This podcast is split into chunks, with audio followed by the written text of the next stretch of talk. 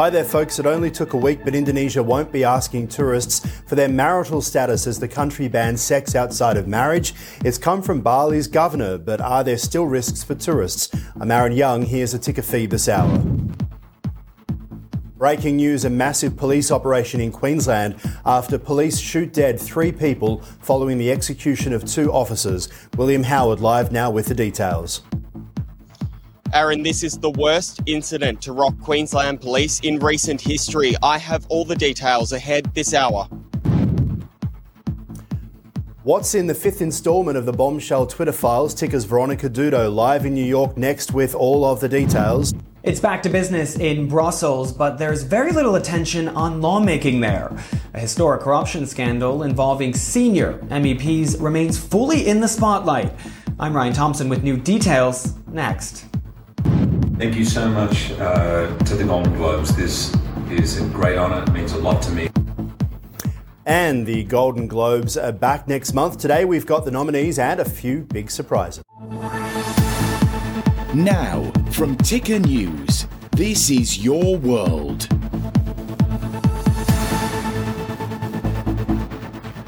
And hello to our viewers all around the world. I'm Aaron Young. First, our top story this hour. Breaking news horrifying scenes in Queensland after police shot dead three people following an execution style ambush of two police officers who are now also dead. Ticker's William Howard joins us now live with the details. Will, the worst incident to rock Queensland police in recent history. Aaron, that's right. It has sent shockwaves right across the country. Six people, including two police officers and an innocent bystander, have been killed following a siege situation in a rural property in Queensland. It all began when the officers attended the home in response to a missing person inquiry. They were ambushed by at least two shooters in what authorities have labelled an execution style attack. The officers were initially shot and wounded as they walked up the driveway at around 4 a.m. local time. They were then seen to be approached by gunmen who were clad in military style camouflage and shot where they lay. Special Operations Police then arrived on the scene, shooting dead the three alleged offenders in a gunfight. Queensland's Police Commissioner says the incident will be felt right across the state. Tragically, this is, this is the largest loss of life we have suffered in one single incident in recent times. It is devastating news, and I know that it will deeply be felt across Queensland. Aaron, Australian Prime Minister Anthony Albanese has now also offered his condolences. He says the whole nation is grieving with those who have been impacted. Queensland's Police Union president says this was a ruthless, calculated, and targeted execution. Now investigations continue as police try to piece together exactly what happened and why these officers were attacked. Aaron? Okay, William Howard there live. Thank you. The fifth installment of Elon Musk's Twitter files has been released, revealing the staffers believed the tweets written by former President Trump around the events of January 6 had not actually violated its policies, despite the company saying so at the time. Ticker's US correspondent Veronica Dudo joins us now to break the story down. Veronica, a pretty extraordinary situation.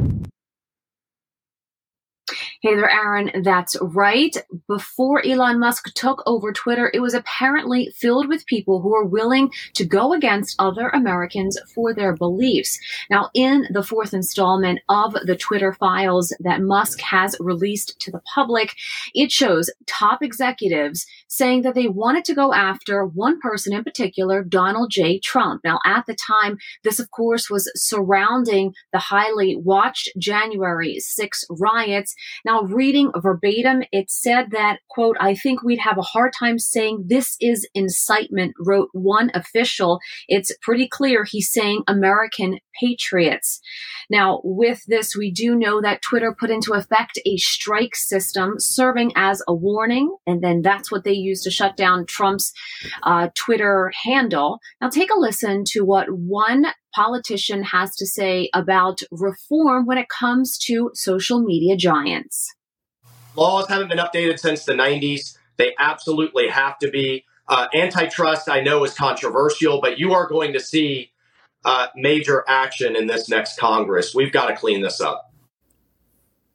Now, the Twitter files began back on December 2nd with revelations that the social media platform squashed the story regarding Hunter Biden's laptop. Now, Elon Musk is promising more on this, specifically related to what Twitter did for COVID 19. Aaron. Okay, Veronica Dudo there live in New York. Thank you. FTX founder Sam Bankman Fried will testify to a House panel this week remotely instead of in person in a high profile appearance before Congress. Lawmakers want to know how the crypto fund has imploded. Bankman Fried says he'll use Zoom to speak with House Financial Services Committee members from his residence in the Bahamas. The FTX founder pressed about whether his refusal to appear in person was due to a fear of being arrested, but he claims he wants to avoid the media. Since FTX's collapse, Bankman Fried has engaged in a media tour as he tries to make the case that he didn't deliberately commit fraud. The European Parliament president has finally spoken out amid a new corruption scandal that's implicated some senior EU lawmakers. Belgian authorities say four people have been arrested on charges of money laundering following the discovery of over $600,000 in cash. Ticker's Europe correspondent Ryan Thompson has more for us from our newsroom in Paris. Well, it's been a busy day in Brussels as EU politicians and journalists got back to the office and really tried to make sense of the major corruption allegations that came to light over the weekend and now face certain members of the European Parliament. This is not just a small scandal like we've seen before. It's really rocked Brussels and could have historic policy changing even implications once all of the dust settles. The Parliament President, Roberta Metsola, broke her silence just hours ago, warning that Europe is not for sale and also announcing an internal inquiry by the European Parliament. Of course, one of her deputies, Vice President Eva Kaili, is one of the four people under arrest by Belgian authorities um, accused of corruption uh, and money laundering. The EU government, of course, is composed of three distinct bodies the Commission, the Council, and the Parliament. So far, though, this has only implicated members of the Parliament, but that hasn't stopped other key European figures across Brussels, like Commission President Ursula von der Leyen, from weighing in on Monday. She called for Brussels to set up a team dedicated to upholding rules on integrity and ethics across all of the EU's institutions. Here's a snapshot of her speaking earlier in the day on Monday. In view of what has happened um, at the European Parliament, and here we have to check how the situation is. Um, I think as long as uh, there are no new uh, informations, um, we are at the status quo. This scandal, of course, has international implications. The Belgian authorities have not yet confirmed so, but it's widely been reported that Qatar was behind the payments to MEPs and their deputies.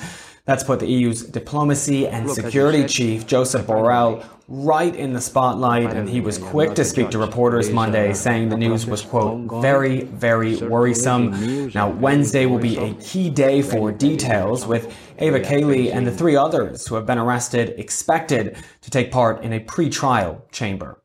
Ryan Thompson, Ticker News, Paris. The US Department of Energy is set to announce it's made a breakthrough on fusion energy by using lasers in an experiment. Scientists have been able to create a net energy gain from an experimental fusion reactor. This would represent the first time researchers have successfully produced more energy in a fusion reactor than was consumed during the process seen as a huge ordeal. The nominees for the 80th Golden Globe Awards have now been announced. The stars of Lopez versus Lopez announcing it. Huge announcements as well. Here's Hugh Jackman. Thank you so much uh, to the Golden Globes. This is a great honour. It means a lot to me, especially this year, considering the incredible performances that there have been. Um, I really, really appreciate it. Thank you so much. And they take place then in January. I'm Aaron Young. Thanks so much for your company. You're watching Ticker News. More news is just minutes away.